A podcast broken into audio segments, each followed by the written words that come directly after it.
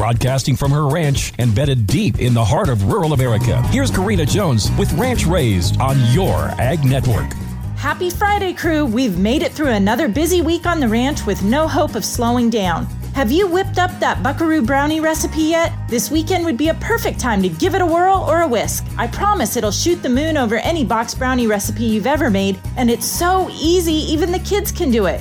Take a look at the ingredients, and chances are you already have everything you need right in your pantry. You can find the recipe on the Your Ag Network app and website and on the brand new Ranch Raised Facebook page. Our big girls are showing cattle this weekend in Kearney, Nebraska, which is not too far from home. Competing in that arena is only a small part of the experience. I have told you that I am a student of life and I look at any situation as a classroom. Next week, I will share more on what that means to my family and I. It just might help you change your perspective on what a quick trip to the grocery store or the feed store could mean for your kids and even yourself.